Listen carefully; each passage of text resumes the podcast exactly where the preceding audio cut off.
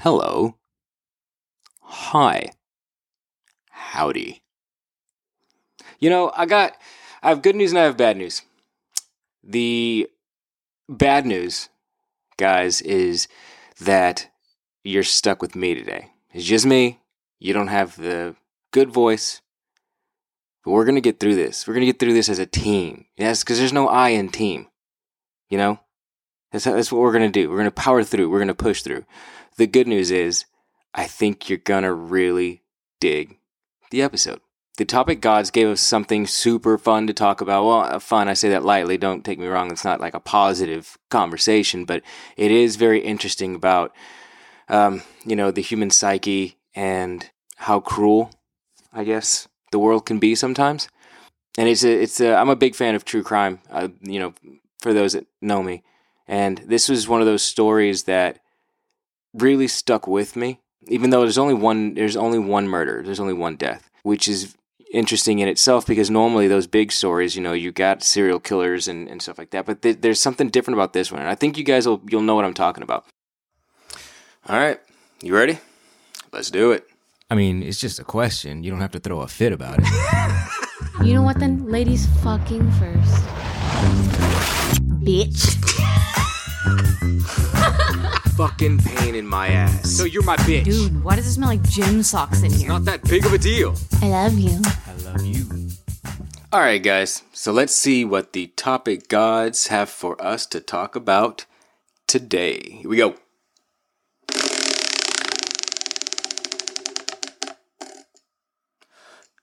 True crime.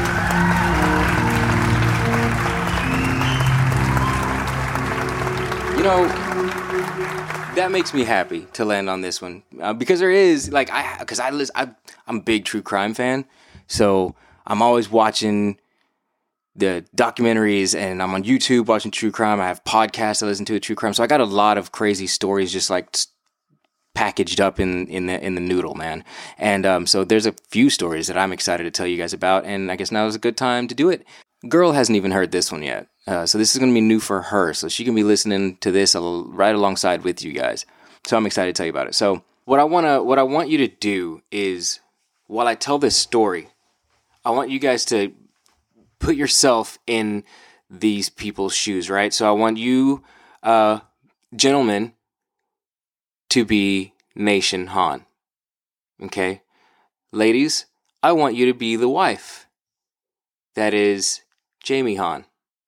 And I want you guys to picture uh, your best friend, whoever that best friend might be.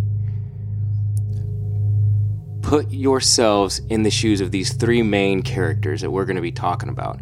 Just because, just so you can kind of, it, it kind of helps hit home a little bit as to the magnitude of what happened and the depth of depravity that somebody's got to be in to pull this shit that was pulled. It's insanity.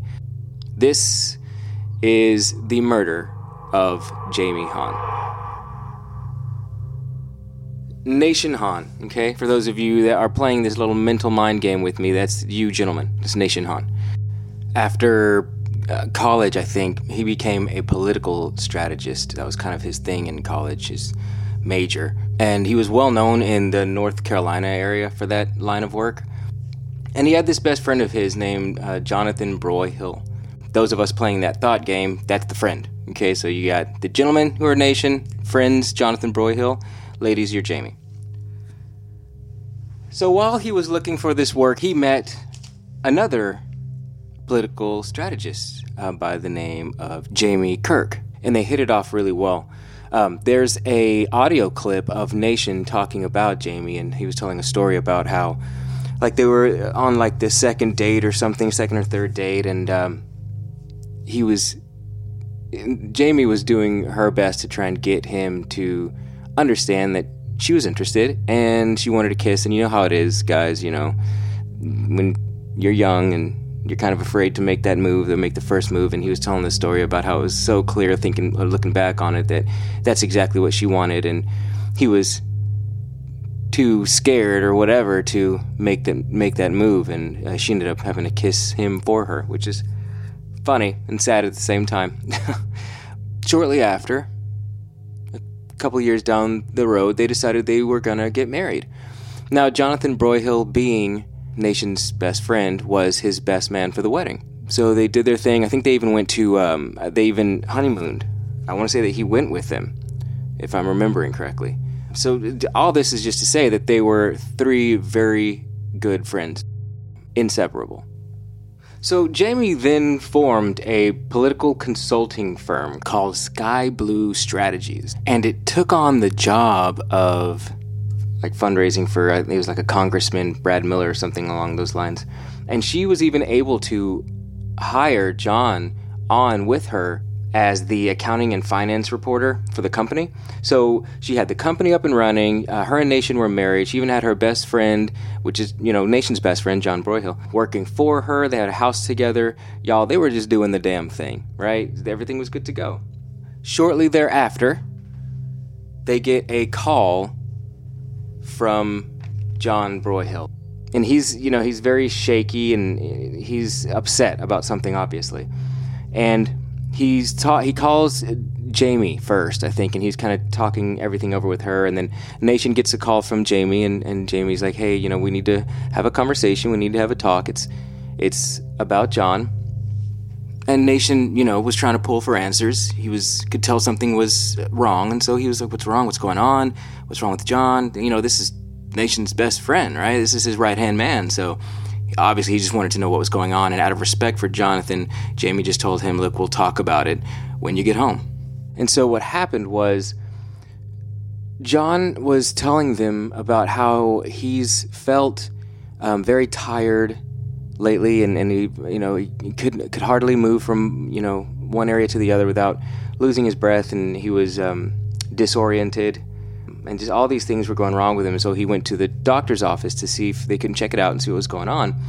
And the doctors had advised him that he had multiple sclerosis. And multiple sclerosis is an autoimmune disease that attacks the the nervous system of the body. And the nervous system, of course, controls functions like the ability to walk, the ability to think, can cause vision loss, numbness, disorientation, things of that nature. So it, it is a very, very severe disease. And so things were going to change for John, especially for John. But, you know, they thought that maybe they could help. Jamie and Nation did. And so what they did was they started like making it to where they had certain meals uh, that they would eat so that it was easier for John to something about how it's healthier for him and it helps his diet and it, it helps the body adjust to certain types of things like that. But the point is, is that they completely turned around their own dietary habits to help him.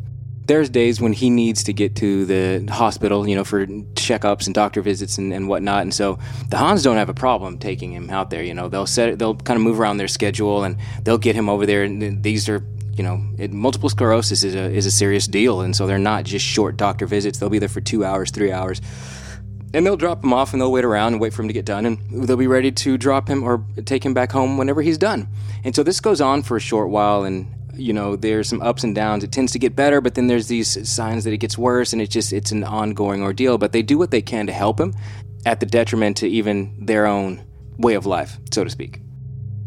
So things kind of slowly start to deteriorate a bit for Jonathan. So he'll um, he'll pop into the office that of Sky Blue that Jamie started, he'll be you know he'll pop in later and later and later but she understands and she works around it and she does what she can to kind of help him out. And then one day he comes back and he's like you know i'm still feeling one way or the other. I need to go back to a doctor's office and get a checkup and see what's going on. And and so they they uh, jamie decides to help him and uh, take him over to the doctor's office and she waits outside and he goes in. It's about two hours maybe a little two and a half hours. And he comes back and, and they say that things are getting things are getting worse and that they found something like um, they found something that they needed to check up on, and that they'd be following up back up with him after a few days to see if whatever they found was something they really need to look into to assess, or was it benign or what.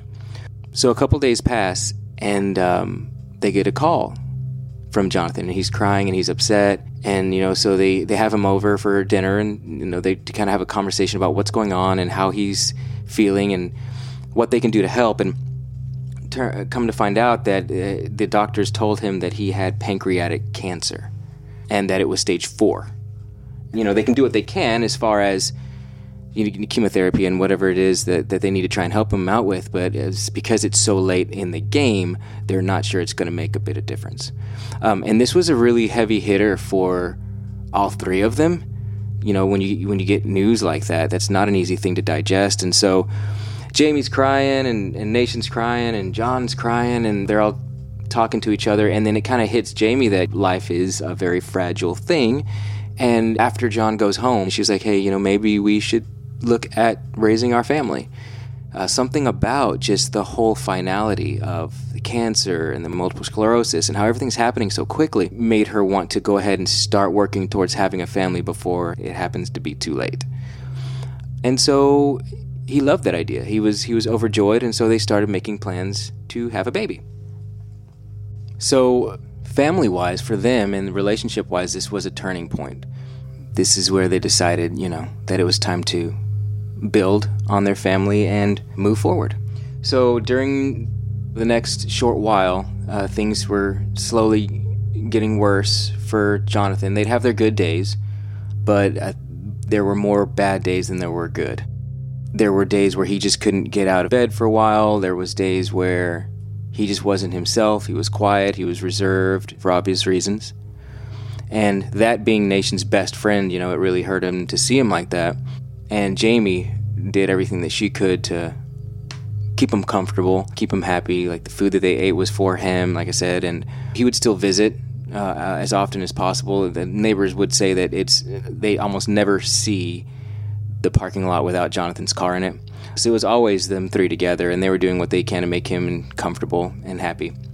Then one day, Jamie received a bill from a bill collector through Time Warner Cable that there was an unpaid bill that they had and that a check that had been cut to handle the bill had bounced. And so obviously Jonathan Broyhill, being the financial advisor of the whole company, she set up a conversation with him so that they can kind of go over the books and see exactly what it was that was missing or what happened. And so he answered the call and he told her that yeah he'd, he'd be back or he'd be down there to kind of talk with her and see what was going on. And I think at this time Nation was uh, out running. I think for some reason I keep thinking he was running, so I must have heard that somewhere, like out on a jog or something like that. So, anyways, he comes back home after his run and he sees that Jonathan's car is in the parking lot and he goes into the house and Jamie and John are having a conversation at the kitchen table. And so he kind of just gives him a nod and goes upstairs to wash up, shower, do his thing, and then come back down to have the conversation with them. So as he was upstairs, he hears this scream, and uh, it's Jamie, and, and and she's calling for him, and it sounds like she's trying to get his attention to get him to help her with John, like something happened with Jonathan, like maybe you know, is, is did he pass out, or something like that. Anyways, and so he kind of steps out because he wasn't quite sure that he heard what he heard, and he asked her, you know, you know, called out for her, is everything okay? And then she called out for him again, and so he turns around, he starts running down the stairs, and she says he's trying to kill me, is what she's screaming. And so he goes down there and he sees Jonathan standing over her body. And she's still alive, but John's got a knife. And so Nation runs over and he starts fighting back and forth with Jonathan. He's like, "What are you doing? What are you doing?" And he keeps trying to push him, and Jonathan is like, you know, sticking him a few times with his knife. And so Nation's already taken a, a few stab wounds trying to fight Jonathan out, and he, he keeps telling Jamie, you know, to get out of the house, get out of the house, and he sees the like the side door to the house open up and so he assumes that that's her leaving the house and so he like pushes john over in the middle of this altercation and there's blood everywhere and he pushes him over and then runs outside out, out the side door that that Jamie had ran out and both him and Jamie run over to the neighbor's house. It's around this time though that he sees the extent of what happened to Jamie and she had been stabbed several several times. They got with the neighbor and they had the neighbor call the police and so the neighbor's calling 911 and she's telling them, you know, there's just two people here on on my porch and they're bleeding. One of them's bleeding real bad. They send the police over there. Jamie and Nation are talking, and Nation's telling her, you know, hang in there. I love you, and she's telling him that I love you too. And they repeated that a couple times, you know, hang in there, I love you, I love you too. And she was taken to the hospital. But as the cops were going into the Hahns house, they found Jonathan. And Jonathan had cut his wrists and cut his stomach open so badly that his intestines were hanging out. And there's blood all over the kitchen, and homeboy's down there with his wrists cut and his intestines hanging out, and you got two people being rushed to the hospital. So it was completely fucking insane.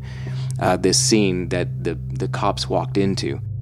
So Jamie does not make it. She lasted two days in the hospital, and she died from her injuries that her best friend gave her after an investigation was done, they found that Jonathan, and this is this is why I, I wanted you guys to kind of picture your best friend in this scenario because this is where my mind starts to just dissolve. This is just batshit crazy.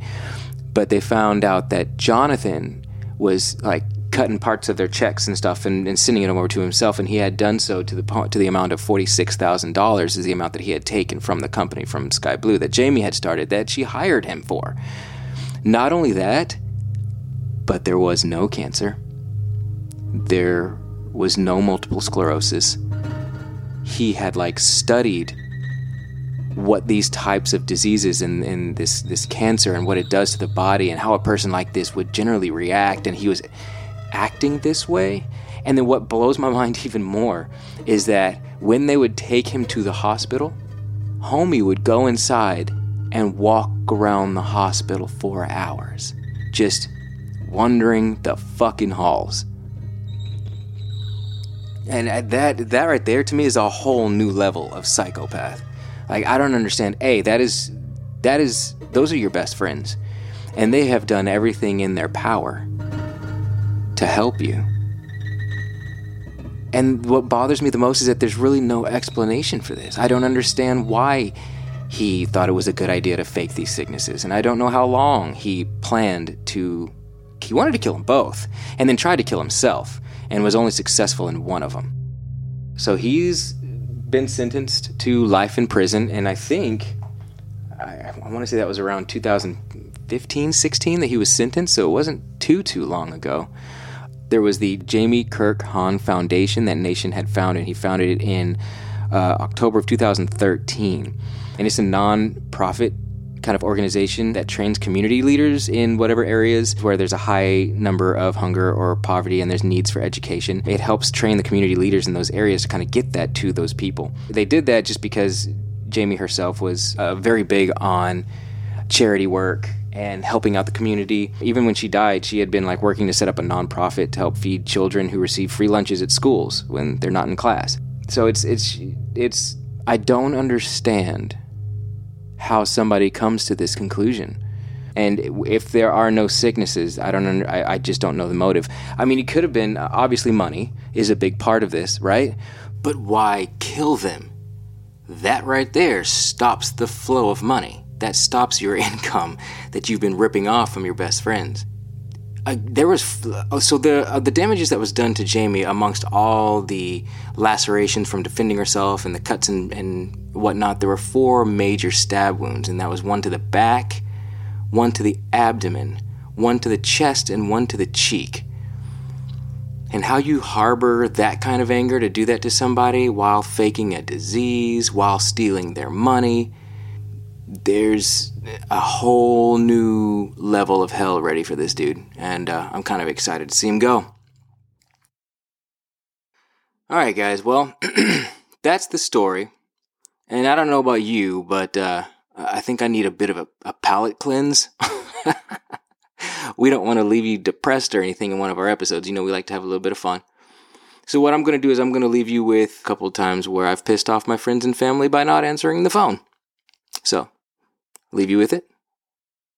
And uh, I hope you guys have a wonderful rest of the day. And and clip your toenails. Talons aren't cute. You, you're kicking around in the bed without the socks and you're scratching up your loved ones. That, that shit's not funny. And that hurts. So keep the clippers nearby. Take care of yourself. Good hygiene. Good hygiene goes a long way, guys. Shower every day, right? We might it's we ain't quarantined anymore by the looks of things. Things are opening back up, so they gonna see you. Brush your teeth. Stop playing games. Stop playing games. You eating motherfucker, you. God damn, I wish you learn how to answer your motherfucking phone, dude. You ain't even doing nothing. Sitting there, stroking your sausage, doing whatever with your curly hair. You fuck you. Answer your goddamn phone. You schnitzel eating motherfucker, you. Hey man, I'm getting real tired trying to get a hold of you to get my money back. If you uh, you you know that bear, you know that bear that you that you had to teach all that shit while trying to hibernate. Yeah, yeah, I got him. If you don't call me back soon, he's gonna get it. He's gonna get it real bad. I'm gonna shave him. Yeah, see how he likes that shit. And It'll be all your fault. The fur will be on your hands. You have three days.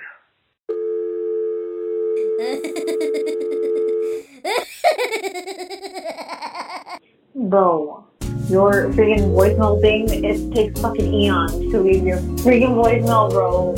I'm not, I'm, I'm not leaving my phone on anything. Um, I need you to answer your phone, I need you to stop, like, leaving it on freaking silent or, like, vibrate or some shit. Because this is exactly why you don't get calls and you miss calls. Because the fucking service. So, anyways, answer my call. Talk to next. I love you.